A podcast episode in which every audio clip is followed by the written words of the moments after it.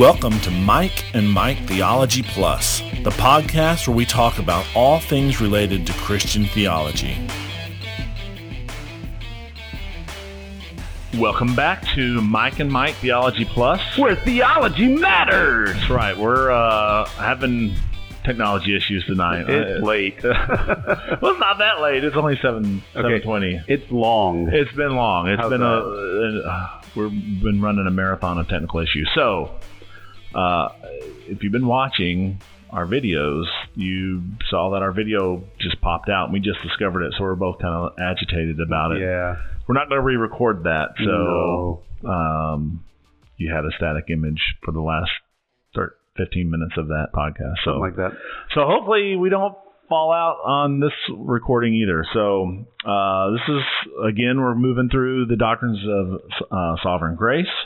We're on unconditional election. I think this will be our last one on unconditional election. It better be. I am ready to move on. So we do have some more objections to wrap up, and then um, we'll be on to irresistible grace. Yeah, I think this is number 14 in the Tulip series, Fifteen, I think. and we're only three letters in. Well, we got we've got we already have limited atonement. Right. So LTU. Oh, so we have I and P left. Yeah. yeah, yeah, yeah. yeah. I, I think P is. Well, I guess it's not. I mean, people make their objections, Yep. so. Um, I- would say most non-Arminian, non-Calvinists still agree with perseverance of the saints, or once saved, always saved. Yeah, I, I think I'm I'm guessing that a good bit of our time there will be spent differentiating between the two views that kind of sound alike on paper, but in actuality are not. Right, you're talking about those two views I just Mhm. gave. Yeah. I- Which many people would hear that and say, "Oh, you just said the same thing twice." And Right, and I've used those interchangeably, both with the definition of perseverance of the saints behind it. Right. And, what, I, And- what I'm saying is, whether we get into the semantics and arguing about terms, there are two actual different beliefs about how salvation is maintained. Right. And yeah, I'm guessing that that will be the majority because once you get to the perseverance of the saints after the T, U, L, and I, there's not a whole lot to do. Right. Yeah. All right. Uh, so these are more objections by the theological program. Um, so the question is, why would God make people who He did not elect? Probably should have been whom He did not elect, but I, I just wrote down what they said. Um, he'd simply be making them to go to hell. This is borderline blasphemy. So he says says that again here. Uh, well, we just covered that in our last podcast. He makes people who uh, are not going to choose him. By the way, I mean, if you're looking at the grand scheme of things, I mean, I know eternity is a long, long, long, long, long, long time. So I, I don't want to minimize how bad hell is. Um, but those people are still getting grace. You know, the people who are non-elect and are uh, walking the earth right now, they're they're enjoying things that they're not going to enjoy in hell, and God is giving them time, um, and they're they're not going to have an excuse. hmm So, um, I have a question. What is borderline blasphemy? uh, Truth? yeah, Or- I, yeah, I don't know. I mean, I mean, I think we said it before. Orthodoxy is like it's straight thinking; it's right on. mhm. Heterodoxy is that it's not, it's other.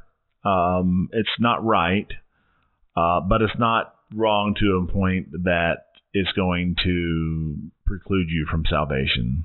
And then blasphemy, as we use it, uh, would be something that you're holding on to that would mean, nah, you can't believe that and still be a believer in Christ.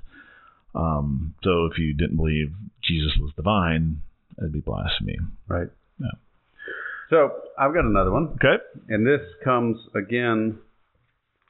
Uh, actually, I think the rest of these are all from the Representing Truth Returns. That, uh, if I remember correctly, he's on YouTube, and that's his username.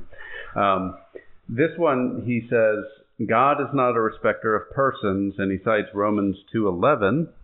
which says, "For God shows no partiality," and Acts 10:34, which says, "Then Peter opened his mouth and said, In truth, I perceive that God shows no partiality." But I, I really don't understand this objection because it Calvinism explicitly asserts. I mean that the, the whole doctrine of unconditional election is God's not showing partiality based on us. Right. He's not respecting of, of persons. You know, I mean, you go to First Corinthians one. He didn't care how you were born. Right. So you you don't think that it, like all Scottish people God loves and he's going to elect them, but all the Irish people he hates and is going to not elect them? I'm Scotch Irish, so so you're I'm you're hosed one way or the Yeah, other there. yeah, Yeah. yeah. Um, I mean, clearly all Americans are elect. Right. I mean, we're his nation right now. Correct. Yeah, because we have humbled ourselves because we are called by His name. Um, if you're watching this later, we are filming this in February of 2019 after our nation has done some things that do not honor God in any way, and right. Yep. to, to call us His nation is uh, laughable. That Right. that may be blasphemous.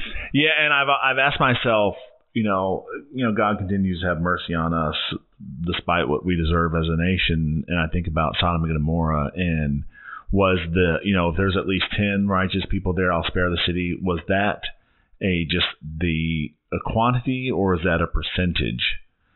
Like you know, were there you know. 1500 people and they needed 10 there. I should have done something. Were there a thousand people and they needed 10? So you just need one thousandth of the population to be people who like them. One hundredth of the population thinks. Don't do math on the fly, says the math major. Um, or you know, in yeah, I, I don't think his calculus works that way. But I always wondered, you know, he's sparing us for some some reason, um, but I think the days are getting darker. And I, I think the point there is 10's a small number. Right. It's a low bar, Yeah. and they didn't meet that low bar. Right. Right. Yeah. Yeah, I, I agree with you. In fact, the, the indication I get is there were one. Lot. Uh, yeah. His wife doesn't make it, and maybe his daughters were considered righteous, but about the first thing they do is get daddy drunk in a cave Yeah. and, sleep with their father. Right. Yeah. That was one of our F two sixty passages. So we were reading that, and Jill was actually reading it. I was on travel. Yeah. She's like, "Okay, so you missed the doozy tonight." like, Yeah. I just wrote Uh, that passage out not too long ago, and it's just when I'm doing the writing and I'm actually thinking through these passages a whole lot deeper, some of this narration or the narrative stuff, I'm just kind of like I'm playing the scene in my mind, and I just cannot imagine the mindset of a daughter wanting to sleep with her. I mean, and I and I realized she was driven by I want to perpetuate, I want to have children. You know, it Right. wasn't necessarily I dig daddy, but it still, Yeah. you, it's just it's not a good mental image. no, no. And then uh, the conversation the second night. Hey, I did it last night. You know, I, I can almost imagine like, you better not back out now, right? I'm not going to be the only one that did this. And Well, and it just And their offspring are, are the Ammonites, and aren't they the ones that were and the Moabites. and the Moabites, and they were like chief in the the Molech worship and stuff. Was that them? I don't know. I know that they were thorns in the side of Israel, and they were the Right. peoples that God wiped out later on. So it makes you kind of wonder what if. they had obeyed or not done that. Right. Like, would we have ever heard of them, or would they might have had a godly? Would would Lot have fathered a godly line instead Right. of a line of peoples? But Yeah. I don't put much stock in what ifs. All right. Uh, next objection from from uh, this guy. The Bible clearly says that God loves all people and wants all people to inherit eternal life. If this is true, then why would He only choose some? Well, the Bible also clearly says that what God wants to bring about, He brings about. Mhm. Um, that no one can thwart His purposes. The Bible also says that it's His will that um, we be sexually pure. So either the Bible is confused and the authors of the Bible is confused, or maybe we use the will of God in more than one way. So this is old ground that we're going to cover again, but um, it has to be the case that God wills some things in a different way than He wills other things.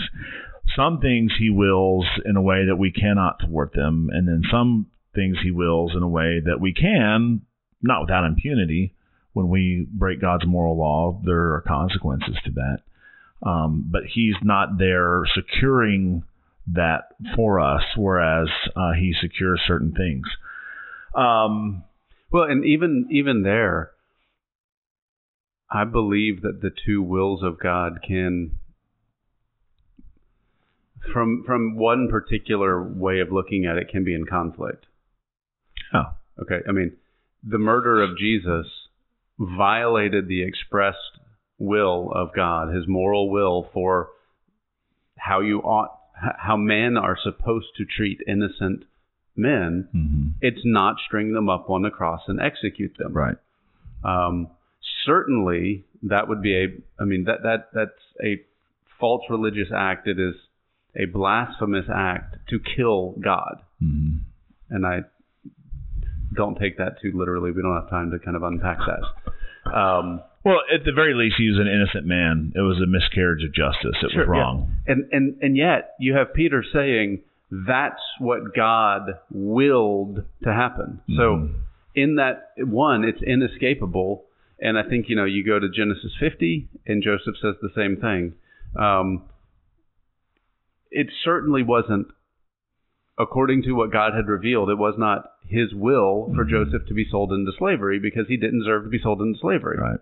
And yet at the same time, it was his will because he was working at a higher, deeper, whatever kind of level in order to bring about the salvation of the line of Jacob and his family. Yeah. And so they they I don't know why this is such a difficult thing, and I don't know why people kind of accuse us of being underhanded or trying to make stuff up. It's explicitly clear. You know, you go to Isaiah, and God raises up, I think it's the Assyrians, to chastise Israel, and then says, and I'm going to punish you because I wanted you to do this, but you did it in pride, and so I'm going to punish you for doing what I wanted to do. But with, you know, Right. or he goes to, um, you know, Zechariah, and he's like, yeah, I raised up these nations, uh, and I'm mad at them because they they did what I wanted them to do, but they did too much. I mean, it just Right. it, over and over you see there's this tension between the revealed moral will of God, which we are to follow, and the hidden decreed will of God, which we have we can't know Right. unless unless God reveals it to us. We don't know all of what God's plans are. Right. And then all of that would be good. We could just stop there, assuming that they that the guy who raised this objection was actually exegeting the text correctly, because the text that we actually look at that talks about God wanting all to be to believe, um, the all there sure seems to not be an inclusive all of every single individual. Uh, we've already looked at those passages. We won't look, go back and look at them, but um, Well, it would be the only all in about six verses, where all the other alls around it refer to categories or types. right, Yeah. yeah. So, yeah, Well, and but and so um, here Isaiah 46.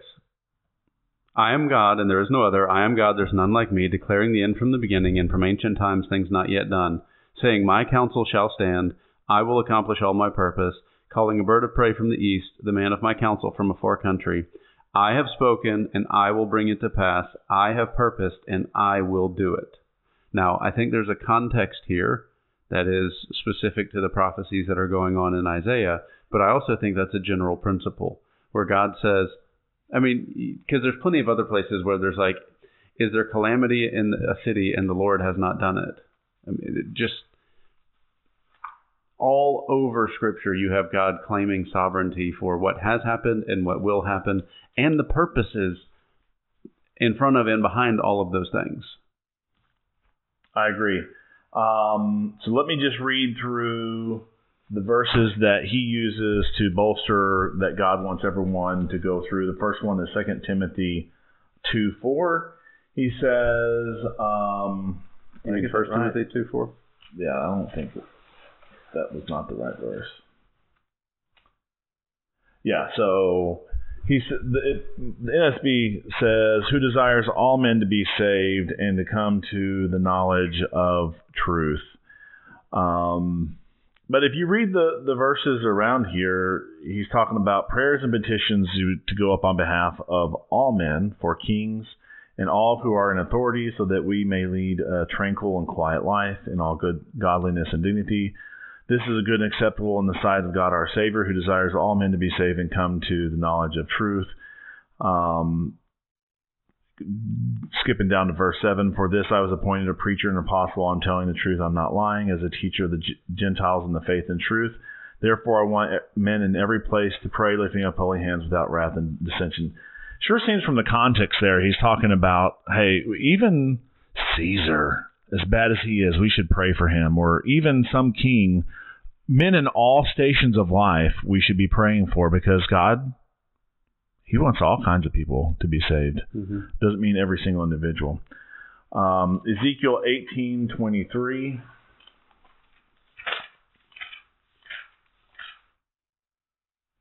And I hope I got this one right because I don't know that we're going to be able to fix the first first Ezekiel, second Ezekiel thing. Mm, second Ezekiel is not in my Bible. Uh, so uh, Ezekiel eighteen twenty three. Do I have any pleasure in the death of the wicked, declares the Lord God, rather than rather than that he should turn from his ways and live? All right, so I have context. Hello. This passage is talking about civic enforcement of the Mosaic Law. It's not soteriological in nature. You can read the above and below, see what's going on there. It, he's not talking about who he's going to save and who he's not going to save. It's just not the context of the passage. Um, and then Second Peter, uh, the verse we already read there. Uh, and I didn't write down the verse; I just wrote it down the book. Three nine, I yeah, think. I think. I think he just refers to the book as a whole. The Lord is not slow about his promise, as some count slowness, but is patient toward you, not wishing for any to perish, but for all to come to repentance. He's patient toward you. Which in verse 8 is the beloved, which right. in verse one is the beloved because the whole letter is written to the church. The, the church, yeah. Believers in the church. So, yeah. Do you have any more objections on your end? Uh, I've got two more. Yeah. So, uh, same guy again. And he objects and says that Calvinism is refuted because in Genesis 1:31, God says that all of creation was very good. Say that again. I was looking at my next verse. Sorry. So the objection is that Calvinism is false because in Genesis 1:31 God says all of creation was very good. It was very good. But that can't be right if God had created a system where uh, he had foreordained people to go to hell. Well, yeah, so I, I my immediate thought on this is one that I have to answer given my particular views. But the very good there doesn't necessarily mean that everything is morally perfect or morally fixed to where it just means it's going to bring about God's purposes. Um, and Adam was and Eve were very good. They were uh, posse non peccari. It's possible for them to never sin. Well, and at that time, creation was doing what God had created it to do. Right. Exactly what he created to do. So uh, the fact that we, I mean, Romans charges Adam with plunging the human race into death and making us all slaves to sins. That's what the I mean, you could not like that, but um, again, what's our what's our you know compass? It's the Bible. It's not our feelings of what should be right and or how you would have done it. Well, and I so I guess this to me feels like one of those objections that when you actually look at it and kind of start picking it apart a little bit, it becomes just as much a thorny problem for an Arminian as it is for a Calvinist, right? The only person for whom this isn't a problem is the open theist. Right. That God said, at that time, everything is good, not knowing what was going to happen. And I think, mm, you know, Orthodox Arminians with us would say, that's heresy. The Bible clearly tells us that God has always known what's going to happen. And so, whether election is true or not, God knew that there would be fallen angels and fallen humans. And so, the objection that God can't say creation is very good if he knows that it's going to not be good at some point in the future, that that objection cuts both ways. Right. And we could ask, why would God create knowing that this would happen? And I've got a very good answer for that question. His glory? Well, maybe. I don't know. Okay. Yeah, I mean, his glory is kind of a cop out answer. Right, right, I'll. I'll admit that. Yeah, Yeah, yeah. It's, it's it's the catch all. Like, what'd you learn about at church? Well, Jesus. okay, can you be a little like? Can you narrow it down to a book? yeah. Um, all right. So another objection here. See if this sounds familiar to you. This is what he wrote. This is what he said. How can you be held responsible? Psalm 78:21 shows that God was mad because the Hebrews did not choose his salvation. How can he be mad if they couldn't choose his salvation? Is there injustice on God's part? Why does he still find fault? For who can resist his will? Sounds like Paul anticipated this and addressed it, right? Um, when you go to that Psalm 78, uh, 21, let me read it. Therefore, uh, the Lord heard and was full of wrath, and a fire was kindled against Jacob, and anger also mounted against Israel. Uh, I mean, can can God not be mad at people rejecting something that He's laid out? I mean, So I'm that's just ripped from the context. I'm guessing 22. If you read through that, that ends the sentence. Right. Probably is what he intends. because they did not believe in God and did not trust in His salvation. I mean, we're this is a, a psalm, one of those psalms that kind of gives the narration of the Hebrew children, um, the Israelites. Um, so I don't know if we want to. It talks about Moses striking the rock and the water over, over uh, gushing out. Uh, I, I wasn't prepared for this, so you know, take this exegesis with a grain of salt. I certainly haven't labored in this text, but the immediate context following that in verse 23 and following uh, seems to. And by the way, in, at the end of verse 22 in the ESV, it doesn't say salvation; it says saving power. And I'm not sure if they're really trying to make a difference there, or if they're just trying to say this isn't a reference to like eternal salvation. This is a temporal salvation from Egypt. But well, it seems to be talking about a bunch of temporal things: water gushing out of the rock. Well, that's what, yeah. Like, uh, he he rained down manna from heaven, gave them the bread of angels, gave them food. Um, talks about the winds, giving them meat. Uh, I mean, all of that Israel Mhm. narrative is God, why'd you bring us out only to kill us? Mhm. All right, here's some bread. Oh, good, this is great. God, why'd you bring us out only to kill us? All right, here's some meat. Oh, this is God. What? I mean, it, it's an amazing cycle of, are you kidding me? I haven't even turned the page, guys right. you know and so i don't know why you would immediately read this and go aha this means that they could have chosen and didn't and god was mad at them because they didn't believe in the messiah i mean it, it just seems to be importing It's- a presupposition It seems pretty stretchy. yeah Um, I did ha- I did have a thought while we were talking about that. You know, God had provided you know food for the Israelites, and they rejected it, and they wanted something different, and that made God mad. Do you think God's mad when we eat refined carbs? no Okay. maybe when we overeat refined carbs but um i think i think god's okay with pretty much any food that we put into our mouth i think Mm. i think the moderation issue is a whole lot more uh, important than the makeup okay. What's your last objection? Did you have one more? Um, well, it had to do with First Timothy two four, Second Peter three nine, and then I I threw in for good measure First John two two, but Yeah, I think we just put it in there. You Well, it- I hear it enough that this guy didn't throw it in there, but you know why not? Are we gonna? I mean, we already covered all of that. Yeah, I, some of this is getting redundant too on his part. He says you are held responsible for not believing. No, I mean there are some verses that might tend. You know, you've rejected Jesus. Uh, you know, the only you know means of salvation.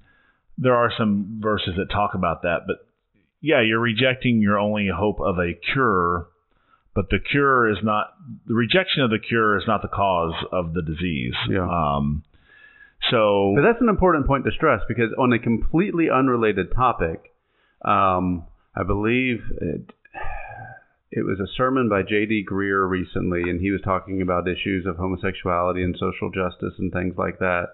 And um, he made the statement that, you know, homosexuality doesn't send you to hell. Not believing in Jesus is what sends you to hell. And I'm like, no, No. no, your sin is what sends you to hell. right, Not believing in Jesus means that you are skipping out on skipping on the only rescue from hell. But Right. but you you don't go to hell. I mean, rejecting Jesus as the Messiah is also part of your sin, but right. that's not the only thing that is Right. putting you in hell. And uh, who was that I was talking to? uh, there was someone who expli I think it was. Uh, oh, it wasn't what I was talking to. When we were doing the limited atonement, so the the limited atonement people, especially the ones who wanted to, I got to get this right in the intent, extent, and application. So hopefully I'll remember. been doing your homework. Hey, hey. those people who said that it was unlimited in intent and um, extent, but only limited in application, like Tim Barnett, were saying, well, it's there, and then the, now the people who go to hell are going to hell because they've rejected Jesus. Opposite, they're they're specifically saying that, Hmm. and there are some verses that they I think cherry pick to try to prove that, but you know, like Revelation, you know, the the narrative when it says they're actually being judged, they're being judged according to their deeds. Um, um, I think it's Matthew seven. Jesus says they're going to be judged according to their deeds. So uh, there's a lot of of that going on. And it seems like Jesus told people they would die in their sins, not necessarily die because of their unbelief. Right. Uh, Which again, I mean, the unbelief def- definitely plays a part in it, but it's not the only part that is played. There, Right. All right, so we got three more. Unconditional election nullifies man's free will, and I put down here, yes, and I put down no. because it depends on which free will you're talking about. If we're we're- never are we kind of guaranteed this libertarian free will. Uh, libertarian free will is um, you freely choose it, but you could have done otherwise. Compatibilistic free will is you freely choose it, and you couldn't have done otherwise, but you're still freely choosing. hmm Um, and not to rehash what we've talked about, uh, your scholastic philosophers and theologians would have not recognized those categories of all at all. They would say you choose according to your nature. hmm And so our nature is to choose evil. We inherited that from our great great great great great grandfather. Um, and then God. Are you a young earther? What is that? Because there wasn't enough greats there. Yeah. Well, I believe Adam was relatively recent. That's it. Maybe we should do a. We're podcast deep in there. Let's yeah, not yeah. get sidetracked. Um, that yeah, that's something else. But anyways, no, you, you. So we choose from our nature. God inclines our will, opens our eyes, and we receive and believe. and that's what I believe believe. and receive. I, I believe that we have a creaturely free will, Mhm. and so unconditional election does not nullify our creaturely. We we've never had the free will that God has. Right. We are not autonomous. We are not sovereign. We are not the creator. We are not God. We've never had his. Adam didn't have his free will.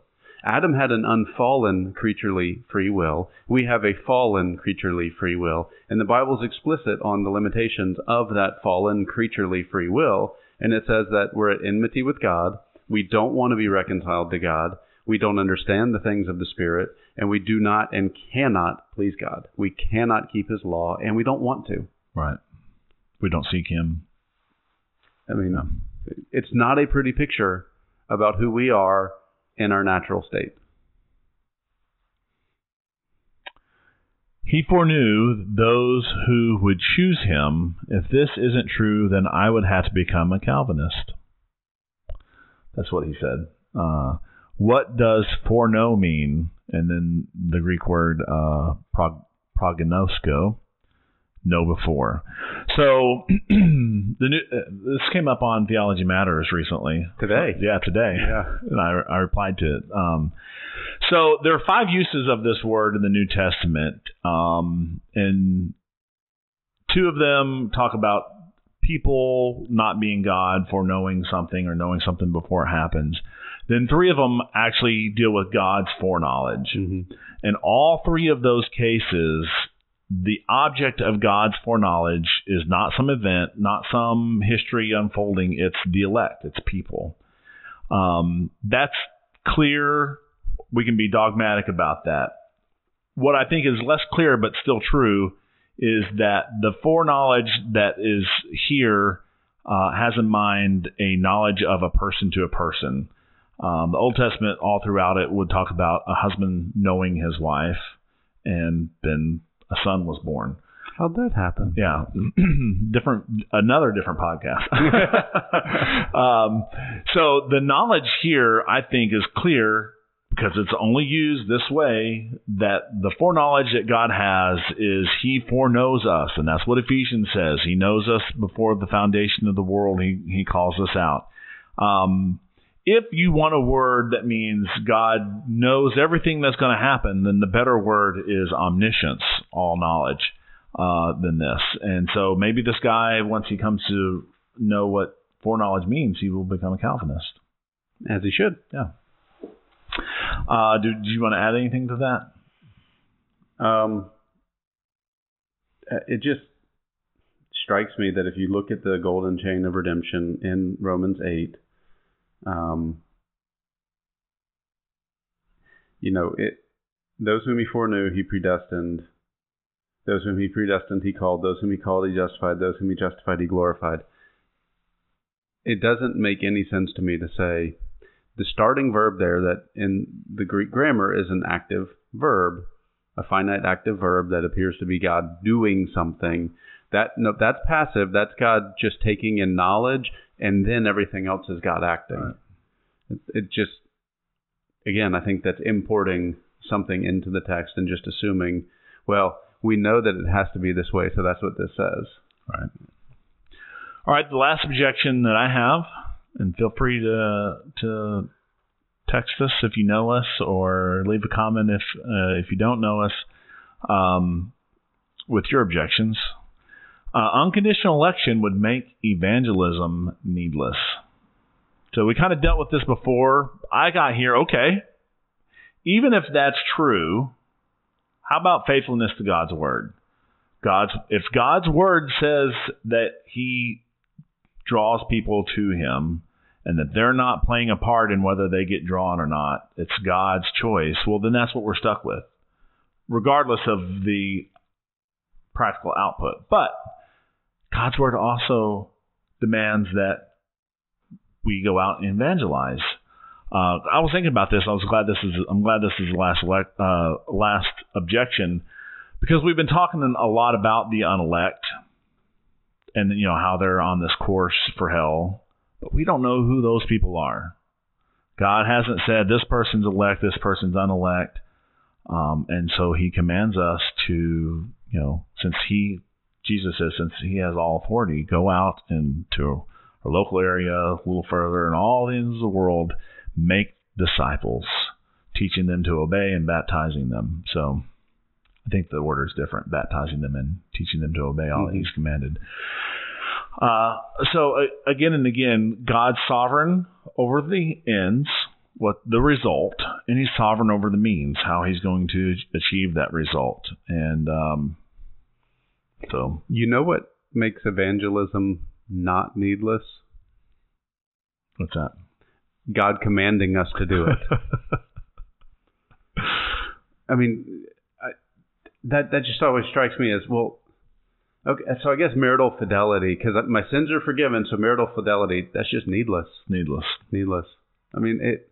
Yeah, like you said, um, God ordains the ends as well as the means, and I don't think that if if we actually think those things through, try applying the same logic, say to God using Joseph as the means by which he gets uh, Jacob, Israel, and his family down to Egypt.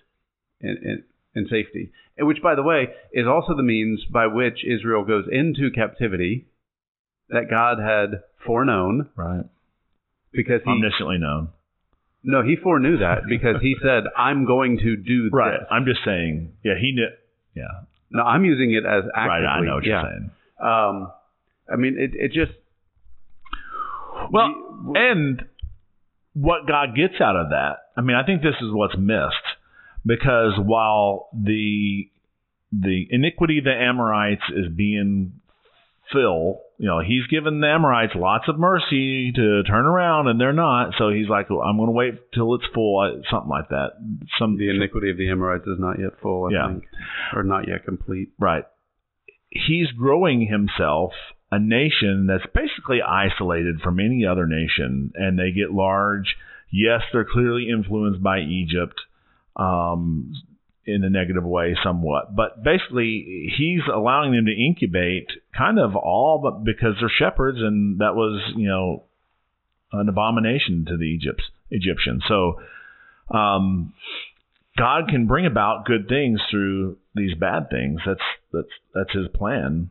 Um, so he bring he now he judges Egypt and he brings uh, this whole new nation out and they wander in the wilderness and everyone who's an adult dies and all the kids grow up a new nation And they're good. and they're good. Yeah, Yeah. because they've Because the story of Judges, Joshua and Judges, it's success after success. right, yeah, Not just military, but moral successes, right and left. Right. Oh man, they were killing it. yeah, Well, but like, think about just just apply the Arminian logic to almost anything. Why did God cause a famine in the land of Canaan that would force Jacob and his family down to Egypt? Because that led to their bondage, hmm right?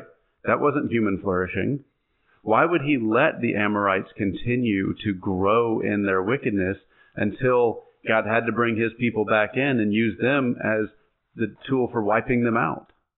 I mean, in ways that still make us uncomfortable to read about. I mean, I, I, I think I've got a better theological grasp on it than I used to, and it's still not comfortable to hear about the men and the women and the children and the livestock.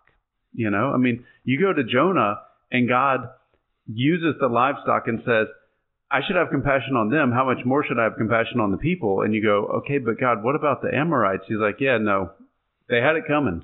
you know, I mean, Well, yeah. Well, they, and they were very wicked people. The Amorites were practicing all manner of sexual sin.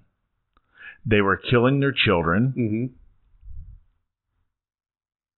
I'm sorry, did you say Amorites or Americans? Oh yeah, maybe that was Americans. Uh, oh. I'm staring exegetically. yeah, so we got a, uh, but they were wicked people. I mean, uh, not to. There were rules about which animals they could copulate with based on how dangerous those animals were. I don't know if you're aware of that. Had not heard that one. Yeah, so that's how that's So how. where are snakes on that list? well, they're, they're not on that list. Oh, okay. Yeah, so Super dangerous, right? right. I don't. Yeah, I don't. I don't even. I don't even know how how that would work. But anyways, um, yeah. So th- th- they're they're horrible, horrible people, and God, you know, judges them. But God does what God wants to do always, and He accomplishes it. Someone said, "Well, He doesn't do what He wants to do because He can't sin." I'm like, He doesn't want to sin. Because he's not like us. Right, right. All right, so this wraps up unconditional election unless we are flooded with objections or comments that you need us to address. Unless that happens, next time we're going to move on to irresistible grace because we already we already covered limited atonement. Is there anything else you want to cover about limited atonement? I'm good. Okay, yeah. So I think you know Trinitarian harmony and uh, salvation The atonement. and the atonement is is a good it's a good motto. God the Father draws, God the Son paid for, and God the Holy Spirit convicts and regenerates. Mm-hmm. All right. Well, until next time, this was Mike and Mike Theology Plus. I can't do it again. We just say we're theology theology man. Where theology matters. All right. See you next time.